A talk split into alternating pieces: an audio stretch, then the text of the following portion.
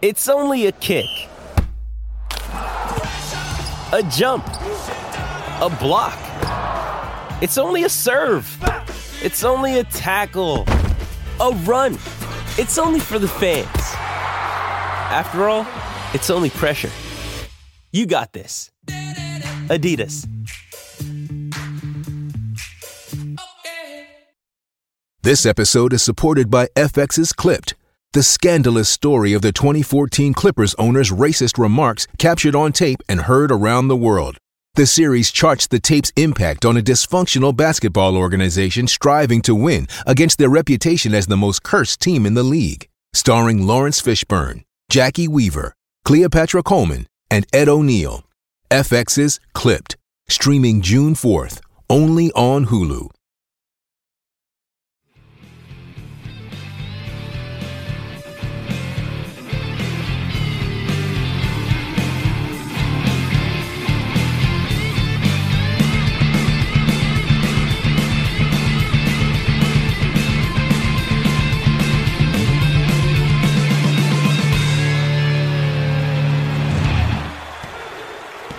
It's whenever you're listening to this, and you know what that means. It's time for the Wrestle Wolf AEW Wrestling Podcast. I'm your host, Dr. Damian Gibson. Duh, mm, duh. And uh, coming up on the show, we've got uh, some news stories about the AEW video game that's coming out, uh, Eddie Kingston's contract uh, future with AEW, and who MJF may be fighting at Forbidden Door if he is fighting. Uh, best, worst, and wait and see of Dynamite and Rampage and Spot of the Week. Um, it's just me this week, no Paulie, just due to some scheduling conflicts. So uh, we'll get straight into it. Uh, to start with, we've got um, one correction. I said last week that Ruby Soho had been on Dark uh, with the Renegade Twins for the last three weeks. It's actually been 11 weeks straight that she was on Dark or Dark Elevation. Uh, and she only wrestled the Renegade Twins in two of those matches. Uh, and of those 11 matches, she won all 11. So only four of those matches were solo matches, though. So I was kind of making the point that I felt like she was being misused. They're obviously doing the old. She's won. She's on a 24 match winning streak, um, and using Dark and Dark Elevation to do that. Um, but uh, yeah, I still think Ruby Soho is probably um, better utilized on the top roster, right? Uh, news: AE the AEW video game uh, will be called AEW Fight Forever, which I actually think is a fantastic name. TK came out uh, last week at the tapings and asked uh, for some crowd participation to do some chants that they were going to record and use in the video game. And then when he was explaining to the crowd what they were doing, he, he let it slip that the game was going to be called AEW Fight Forever. Tony's usually pretty savvy when it comes to this sort of stuff, so I think that was probably intentional.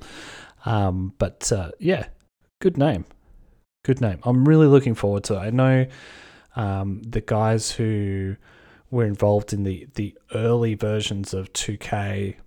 Um, I can't remember the name of the production company off the top of my head because I didn't write notes down about it, but uh, are involved, and I know that some of those guys were actually involved in the WCW versus NWO games on Nintendo 64. If you remember those, if you're as old as me, um, so there's something really to look forward to. Um, and given the state of the WWE 2K games the last three or four years, um, it wouldn't be hard for AEW to uh, take over in that space. Uh, Eddie Kingston talks about staying put in AEW. His contract is up, um, I think, in about eight months' time. Uh, and he was saying on a podcast this week that he isn't going anywhere.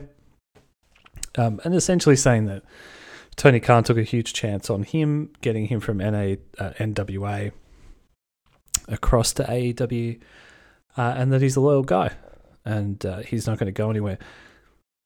To be fair, I could not see Vince signing Eddie Kingston in a pink fit. Um, he just wouldn't get it. He just wouldn't get it. unless uh, you know, unless there was a JR with Mick Foley type insider like talking his ear off to get him in. But even then, you know, I could only I could only imagine the kind of hellscape that Eddie would have to put up with if if he went to the Fed. So, uh, but good news for us as AEW people uh, or fans because we'll get to see him on AEW television all the time.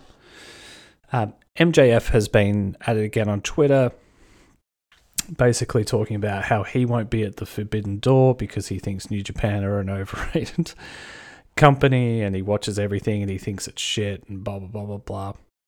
Uh, and there's been a lot of back and forth uh, with um, Michael Sidgwick at What Culture. I saw um, I saw uh, uh, Bryan Alvarez and MJF having some back and forth about Jay White, and uh, it looks to me, looking at the tweets, it looks pretty certain that MJF and Jay White will be entering into some kind of feud over the next two months and, and finding each other at the forbid at the Forbidden Door.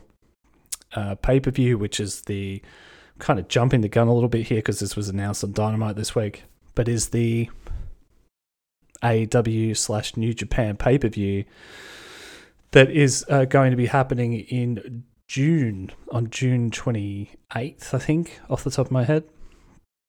Um, which leads us straight into Dynamite. Uh, my best moment for Dynamite was the Forbidden Door announcement. Um, Tony Khan and uh, President of New Japan coming out and getting hijacked by Adam Cole and Switchblade Jay White it really is a big deal. You know, I mean, for two, I know Impact and AEW have done some stuff together, and I sort of by proxy, Ring of Honor and Impact have done some stuff together.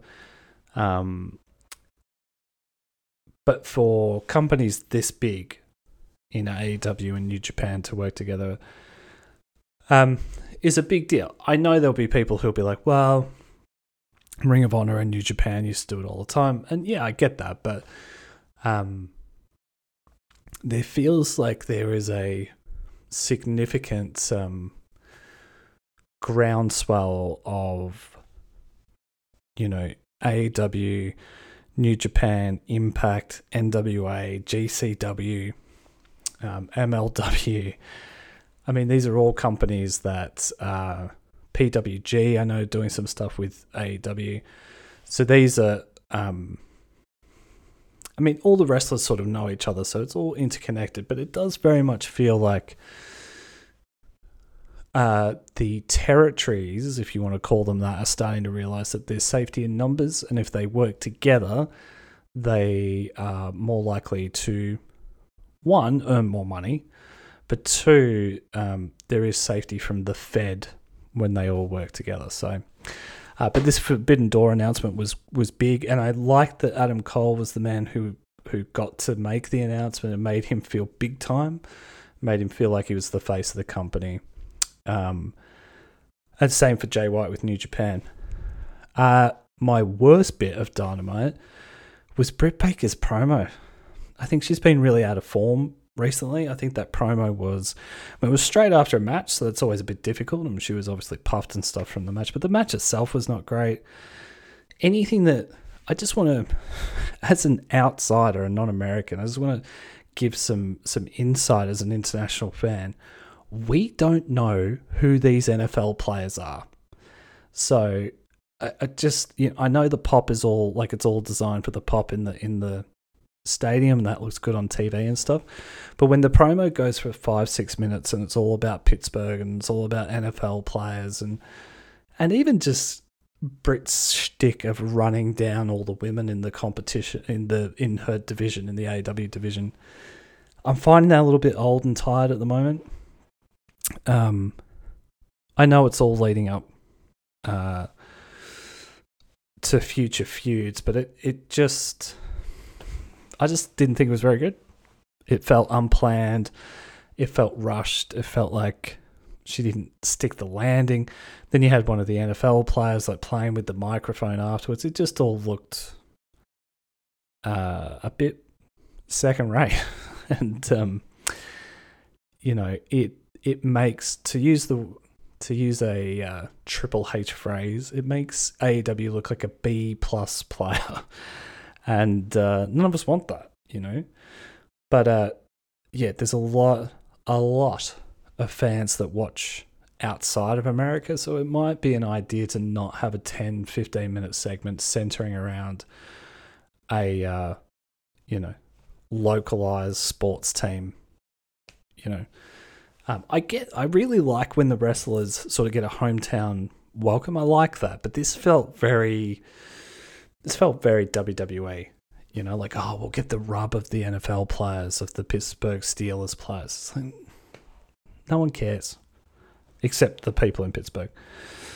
Uh, and my wait and see from um, Dynamite, and I think people like regular listeners of the show will be surprised by this, seeing how much I love both of them. But Hook versus Danhausen. I mean, could you get a weirder first feud for either guy? Um, I just I yeah, I mean, I'm in, I'm intrigued, and they do seem to have good chemistry, and I know that it's you know opposites attract kind of kind of thing. Um,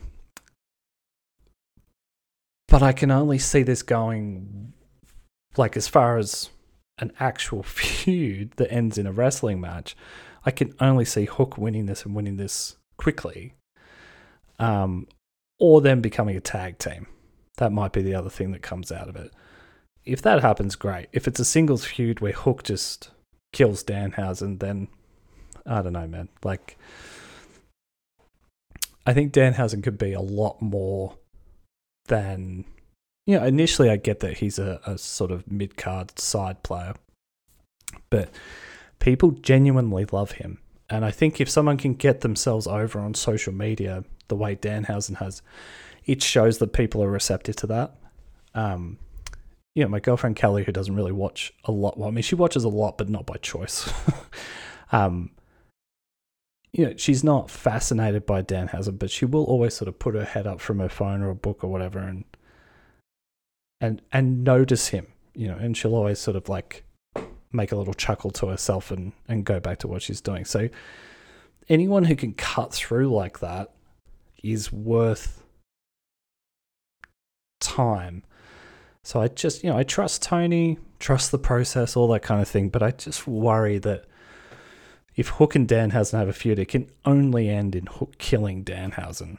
And I, I don't want to see that for Danhausen. I don't want to see WWE booking for um, a character. You know, I'm not going to say Tony's going to bury Danhausen or anything like that, but there has sort of been a history of anyone who's doing things slightly differently. Like Warhorse came on the show, didn't get signed. Abaddon's been on the on the roster for two years now, and and nothing's really happened with her. Um, yeah, just anyone who's doing anything slightly different will get a look in, but they don't. Orange Cassidy is another one. Like I know he had, I know he was in a feud with Jericho and blah blah, but he's never really been anywhere near the heavyweight title. So I just, I just worry that uh, that those interesting characters are sort of being left behind a little bit for your more, you know, for people like Will, uh, Wheeler Yuta and Daniel Garcia, who I like both of those guys, but I want to see other things as well. I want to see interesting guys and girls who are doing interesting things with their characters get a look in at being successful because you I mean one it's more fun to watch as a fan but it also differentiates you from your competition you know Let's move on to Rampage now. The best of the night for me was Eddie Kingston versus Daniel Garcia after saying all of that. Um, it was mat wrestling. It was the technical wrestler versus the brawler and both of them do those things extremely well. But their um, their conflicting styles work really, really well. Um, and it was just sort of fascinating for me to watch an old hand like Eddie make lead the dance, if if that's a term that we can use, but make it look like Garcia was in total control. It's just a complete pros performance. And when they were hitting, it, it looked like they were hitting hard and just fantastic stuff. Uh, the worst was probably the Jericho Appreciation Society promo. I think it was a pretty weak source. Uh, there was a little couple of cherries on the.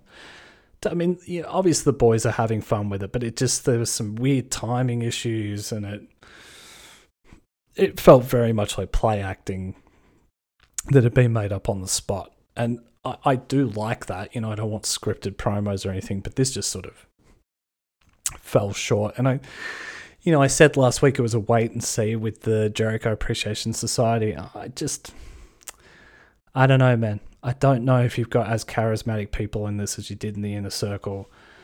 Uh, I think the 2.0 guys are funny. I think Garcia is definitely in ring fantastic. Yeah, I don't know. I don't know.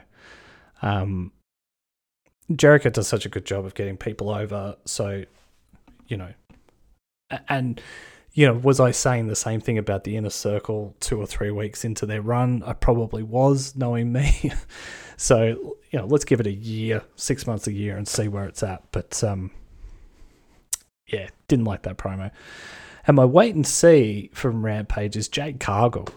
Uh, look, I'll be honest. I really thought that the main event um, was going to be terrible. I'd, I'd already basically marked it down as being my worst for the night, especially considering uh, the Adam Cole match was so good and, and Eddie and Garcia was so good. And um, yeah, th- this last the, the main event was great. And Jade Cargill, I'm I'm starting to. I mean, I know. I think it was like two weeks ago where I was like, ah, I don't know about Jade Cargill. You know, now that she's um, overcomes Shafir and, and is 30 and 0. And the way they sort of booked that match, it was actually a really entertaining match to watch. I thought it was going to be an absolute car crash, but they actually, both girls performed really, really well. Um, yeah, so, you know, they have just through sh- sheer force of will. Tony's kind of dragged me over the line on Jade Cargill, and I think she's kind of even though she's being booked as a heel, I think she's getting over as a babyface because I think a lot of people like people, you know, like characters who win, talk about money, and have bitchy friends. I think people like that. Um, but uh, yeah, it's a wait and see because it, it could, you know, I'll see Jade Cargill one week and think, oh, she's a star, and then I'll see her the next week and think, well, she cannot wrestle, and this is terrible, and uh, but she does seem to be getting better. She's definitely getting really good at the presentation parts of the of of her job. Um, and in ring is getting better all the time as well. So it's a it's a wait and see for me with uh, Jade Cargill. Uh, spot of the week. I don't usually do this. So I'm just sort of flying by the seat of my pants. But I thought Jade Cargill's flying boot towards the end of that main event on Rampage um, on Shafir was was fantastic when she looked like Shafir had the the upper hand and then cut like I think it had a lot to do with the camera work as well because Cargill's flying boot sort of came out of the corner of the screen. It was almost like a 3D movie, but um, yeah, fantastic stuff. Uh, that's it. This, this is how quickly you get through stuff when there's just one of us. um, I'm going to wrap it up there, guys. If you want to uh, support the show, you can go to our pa- uh, our Patreon. Uh, just help us helps us to advertise really, which we, we don't get the ability to do because we have to sink our own money into it. So if you think we deserve it, you can help us there. I'll put the links in the show notes. You can follow us on Twitter. I'll also put the links to the show uh, in the show notes to that as well. Um, and you can, uh, you know, when the new episode drops, we'll we'll tweet it out there but also you can share the podcast with you with your mates, which you do a lot of. Um, or you can just follow and subscribe in your podcast player, and you'll get everything that we're we're doing. Um, we will be bringing back the WCW review show. So um, Matt went off and, and had a baby last year. Well, his uh, partner did, and um, so he'll be. He's essentially been on paternity leave, really. So anyway, the the it's in very preliminary planning at the moment, but hopefully next month I think will be the first one, um, and then we'll be doing them monthly from then on. So you're going to have years of WCW entertainment. I think where we left off was um, Sting losing to Hulk Hogan uh, in maybe one of the worst booking decisions ever made in the history of pro wrestling. So, what a fantastic place to start. Uh, it's pretty. The story goes that it's all downhill from there, but our mission is to to disprove that narrative that WCW especially post 97, wasn't as bad as everybody makes it out to be. Um, but look, you don't have to watch every single episode. Me and Matt will put ourselves through that uh, torment to um to for your entertainment. Anyway, until next time, brother friends, may your wrestling be good wrestling, and his name is Anthony Bones.